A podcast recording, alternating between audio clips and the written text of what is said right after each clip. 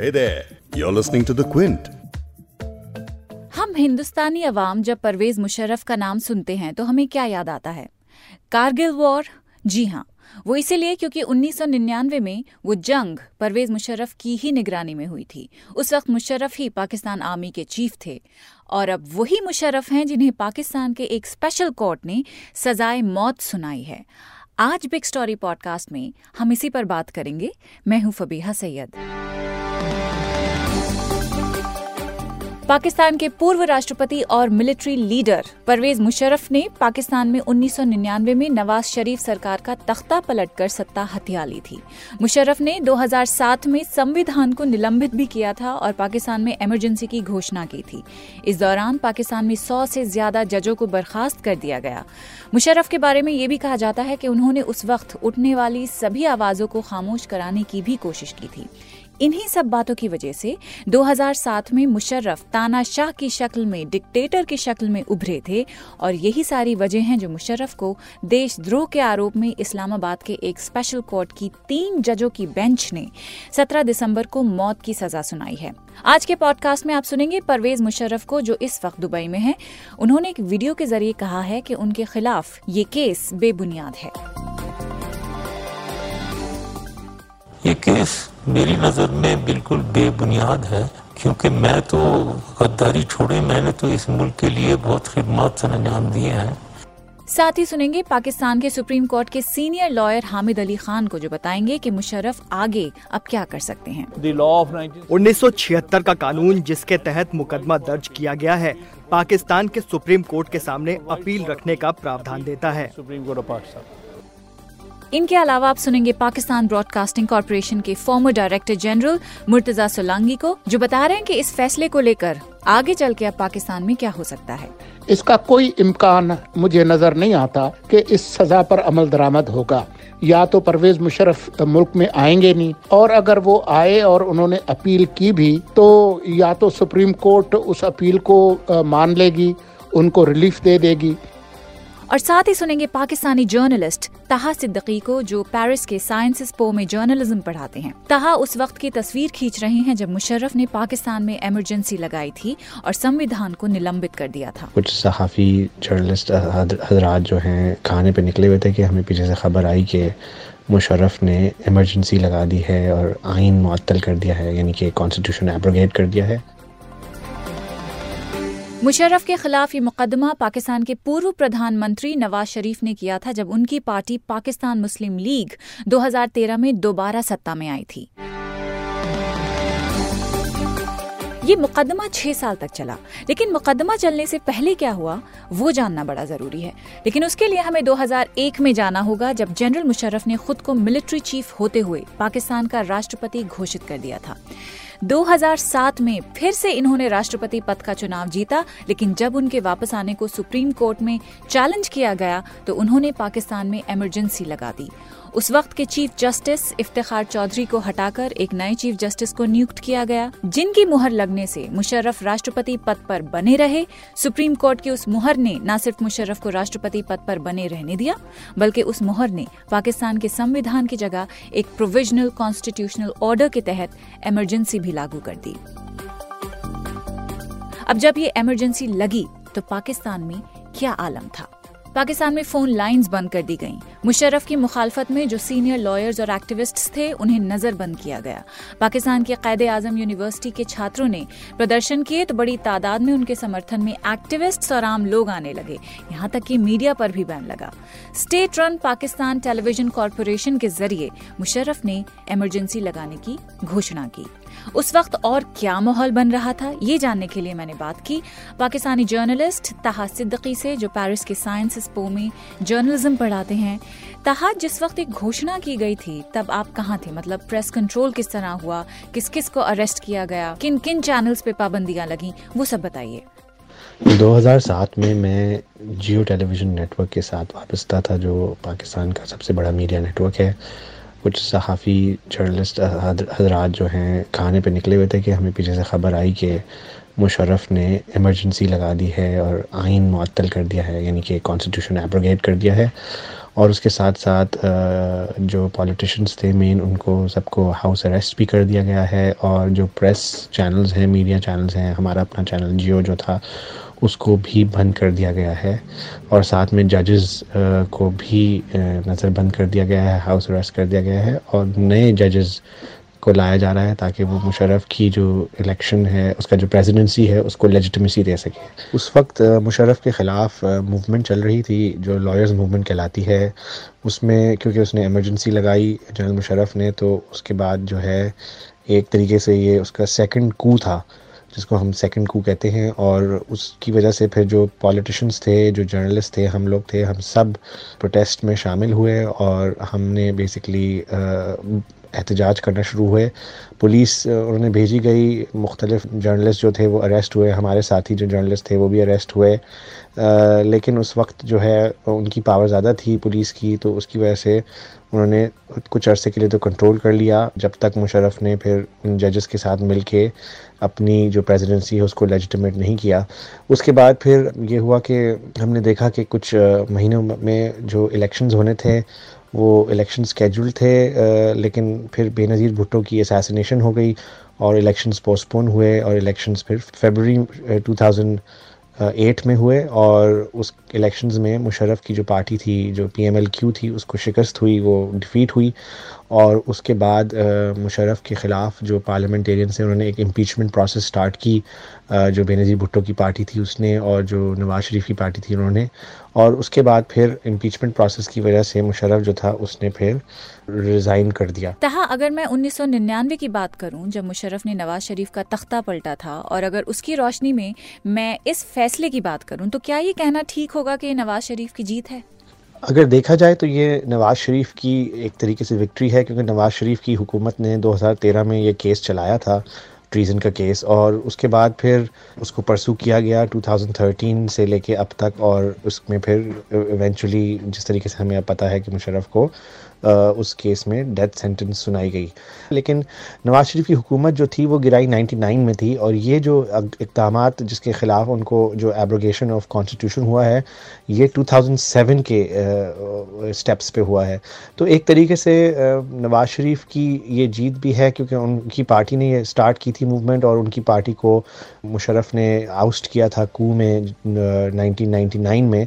लेकिन उसके साथ साथ उस वाले जो 1999 के वक्त का जो कू था, उसके हवाले से जो लोग मुशरफ और उसके जो साथी थे फ़ौज के जिन्होंने कू किया था, और वो अभी तक उसके हवाले से कोई पेशरफ नहीं हुई पनिशमेंट के हवाले से। और उसकी ख़ास वजह यह है कि काफ़ी सारे जो लोग हैं उस वक्त मुशरफ के साथ जो थे, वो अभी इस वक्त ख़ुद नवाज़ शरीफ की पार्टी में वापस चले गए। या वो इकतदार में खुद मतलब पोजिशन होल्ड करते हैं पार्लियामेंट में तो जिसकी वजह से नाइन्टी के हवाले से कोई हमने डेवलपमेंट नहीं देखी 99 वाले कू के हवाले से बट जो सेकंड कू था 2007 का उसके हवाले से ये डेवलपमेंट थी जो कि नवाज़ शरीफ की पार्टी ने कमेंट्स स्टार्ट किया था 2013 में। मेरा अगला सवाल ये है आपसे कहा कि ये जो फैसला आया है तो इस फैसले से पाकिस्तान की जो अवाम है पाकिस्तान के नेता हैं यहाँ तक कि पाकिस्तान की जो आर्मी है उसको क्या मैसेज मिलता है? ये एक हिस्टोरिक फैसला है हिस्टोरिक डिसीज़न है क्योंकि इसमें एक मैसेज जाता है कि जो जनरल्स हैं वो इस तरीके से कॉन्स्टिट्यूशन को एब्रोगेट नहीं कर सकते और रूल ऑफ़ लॉ प्रिवेल होगा। और जो आम पब्लिक है, जो आवाम है, उनके जहनों में भी ये बात आती है कि इस तरीके से फ़ौज अपनी मर्ज़ी नहीं कर सकती है और जो डेमोक्रेसी है, उसको डिरेल नहीं कर सकती है।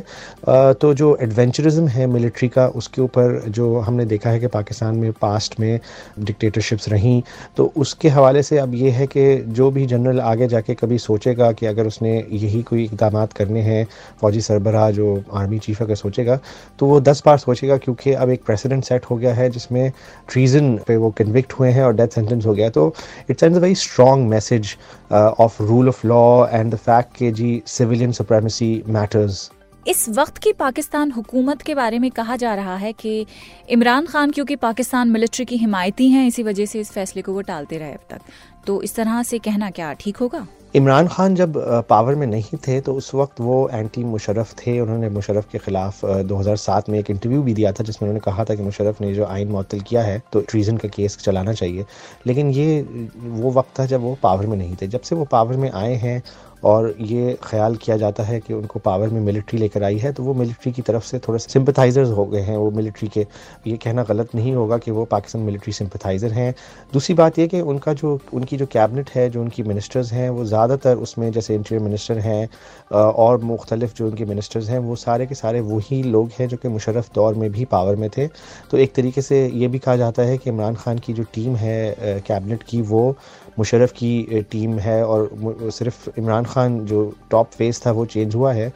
लेकिन जो नीचे सारे लोग हैं, वो वही हैं। दूसरी बात यह कि इमरान खान की जो पार्टी थी, वो इसको डिले इसलिए करना चाहती थी क्योंकि उनको वो फ़ौज के हवाले से कोई भी ऐसी नेगेटिव बात नहीं करना चाहते, क्योंकि वो वो फ़ौज की सपोर्ट से पावर में आए हैं तो नेचुरली सी बात है कि जो उनको इकतदार में और पावर में लेकर आएगा वो उसके खिलाफ क्यों जाएँगे? तहा मैं आपसे अब ये आखिरी सवाल पूछूँगी। पाकिस्तान की सियासत पर इस फैसले का जो असर पड़ेगा उसके हवाले से। आ, पाकिस्तानी मिलिट्री ने एक स्टेटमेंट जारी किया है जिसमें वो इस फैसले की निंदा कर रही हैं मुखालफत कर रही हैं। तो क्या पाकिस्तानी आर्मी का जुडिशरी के साथ किसी किस्म का कोई क्लैश होता नज़र आ रहा है? तो ये अब नज़र आ रहा है कि जो फ़ौज है, वो खुल के सामने आ गई है एज एन इंस्टीट्यूशन और वो ये कह रही है कि हम मुशरफ के साथ खड़े हैं, वो हमारा आर्मी चीफ था और वो कंट्री का प्रेसिडेंट था इवन दो वो डिक्टेटर था। तो इसमें अभी लगता ये है कि आगे जाके पोटेंशली जो है वो जो मिलिट्री है, वो उसका जुडिशरी के साथ शायद क्लैश होगा और जो मिलिट्री है, वो इस फैसले से नाखुश है। तो इस वक्त जो है, अभी भी आगे चल के हम डेवलपमेंट्स ऐसी देख सकते हैं, जिसमें मिलिट्री इसको रिवर्स करने की कोशिश करेगी और मिलिट्री चाहेगी कि ये जो फैसला है, इस हवाले से जो, जिस मिलिट्री के ऊपर जो एक तरीके से उसकी जो इमेज ख़राब हुई है उसको रिवर्स किया जाए, क्योंकि मिलिट्री नहीं चाहती कि उनकी जो आर्मी चीफ़ है, उनको ट्रेटर कहा जाए या उसको ट्रीजन के केस में कन्विक्ट किया जाए because that sends very according to the military they say कि जी, इसे फ़ौज डीमोरलाइज होती है। लेकिन देखें, जो फ़ौज है, उसने बड़े अरसे से लोगों को ये करती आई कि कैंपेन चलाती आई। भले वो, अगर आप हिस्टोरिकली देखें, फातमा जना हो, जो कि मोहम्मद अली जना की बहन थी, उनको ट्रेटर कहा गया जनरल अयूब ने। उसके अलावा और मुख्तलिफ़ जो पोलिटिकल लीडर्स थे, उनको भी ट्रेटर कहा गया और उनके खिलाफ मूवमेंट चली तो अब पहली दफ़ा कोर्ट्स के ज़रिए एक्चुअली मिलिट्री चीफ को जो है वो ट्रेटर कहा गया है, गद्दार कहा गया है। तो it's it's a historical precedent तो ये फैसला तारीखी कैसे है, ये भी आपने सुना तहा सिद्दीकी से। लेकिन इस फैसले को मुशर्रफ अगर चाहें तो अदालत में आगे चैलेंज कर सकते हैं। ऐसा कह रहे हैं पाकिस्तान सुप्रीम कोर्ट के lawyer Hamid Ali Khan. This is a unique decision of the... ये पाकिस्तान के इतिहास में एक अनूठा फैसला है जहाँ पहली बार एक मिलिट्री डिक्टेटर को अदालत ने संविधान और कानून के तहत दंडित किया है। और ये होना बाकी था क्योंकि संविधान का उल्लंघन पाकिस्तान के इतिहास में चार या पाँच बार से कम नहीं हुआ है। 1976 का कानून जिसके तहत मुकदमा दर्ज किया गया है पाकिस्तान के सुप्रीम कोर्ट के सामने अपील रखने का प्रावधान देता है। ये पॉडकास्ट बनाने के लिए मैंने एक और पाकिस्तानी जर्नलिस्ट से बात की जो पाकिस्तान ब्रॉडकास्टिंग कॉरपोरेशन के former director general Murtaza Solangi हैं। उनसे जब मैंने बात की तो उनका मानना ये है कि फैसला तो आ गया है, लेकिन इस पर शायद अमल ना हो। कैसे ना हो? ये इनसे ही सुनते हैं। सर, आपको ऐसा क्यों लगता है कि इस फैसले पर एक्शन नहीं लिया जाएगा? इसका कोई इम्कान मुझे नज़र नहीं आता कि इस सजा पर अमल दरामद होगा। या तो परवेज मुशरफ मुल्क में आएँगे नहीं। और अगर वो आए और उन्होंने अपील की भी तो या तो सुप्रीम कोर्ट उस अपील को मान लेगी, उनको रिलीफ दे देगी। और अगर रिलीफ नहीं मिला तो फिर जो सदर है, उनके पास माफ़ी का अख्तियार है तो वो उनको माफ़ी दे देंगे। तो इसलिए इसका इम्कान बहुत कम है कि इस सजा पर अमल दरामद हो। सर, ये अपनी तरह का एक ऐसा फैसला है जिसे तारीखी माना जा रहा है, लेकिन पाकिस्तान में पहले भी संविधान से कॉन्स्टिट्यूशन से कई बार छेड़छाड़ हो चुकी है।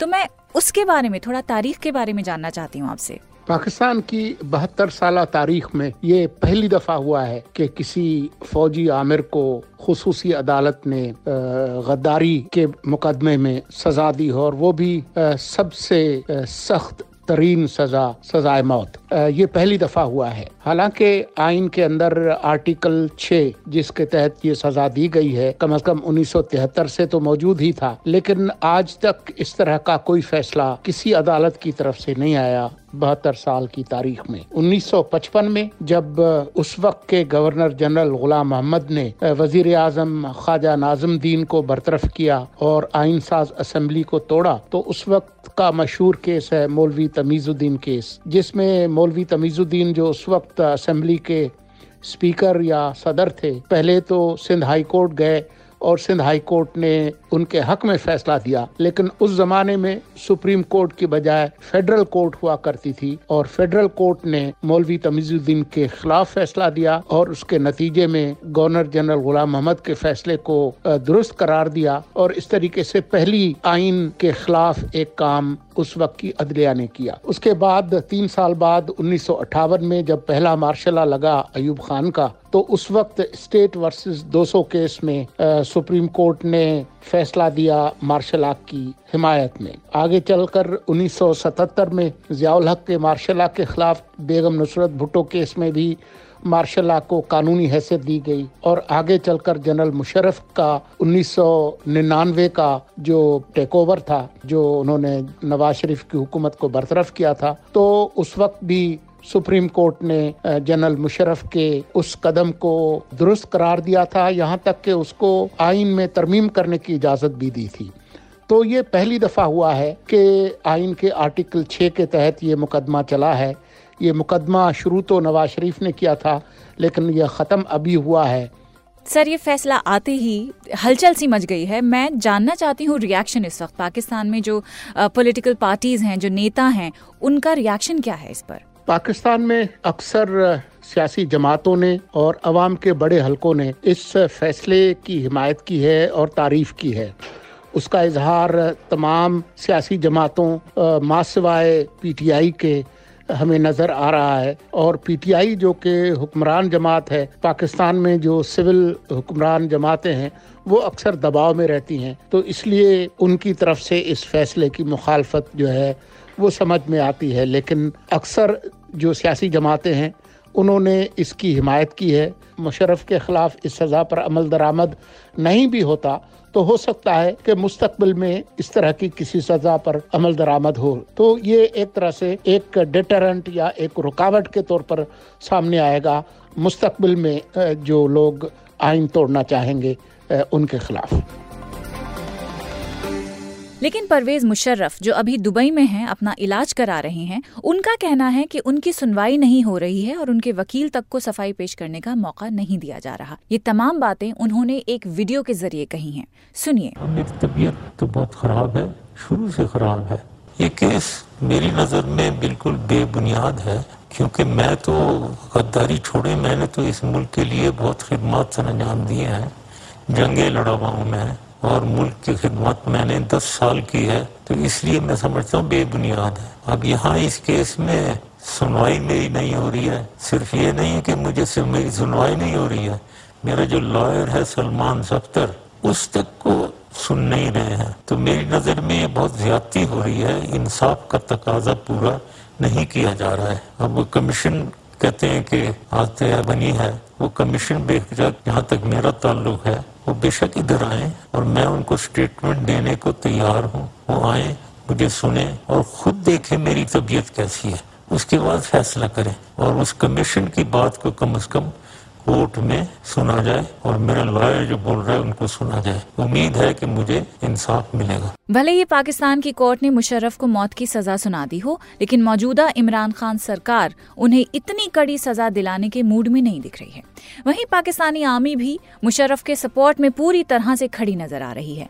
लेकिन कोर्ट के इस फैसले से एक बात तो साफ़ है कि पाकिस्तान का कोई भी आर्मी चीफ अब वो करने से पहले जो मुशर्रफ ने किया था, वो हज़ार बार सोचेगा।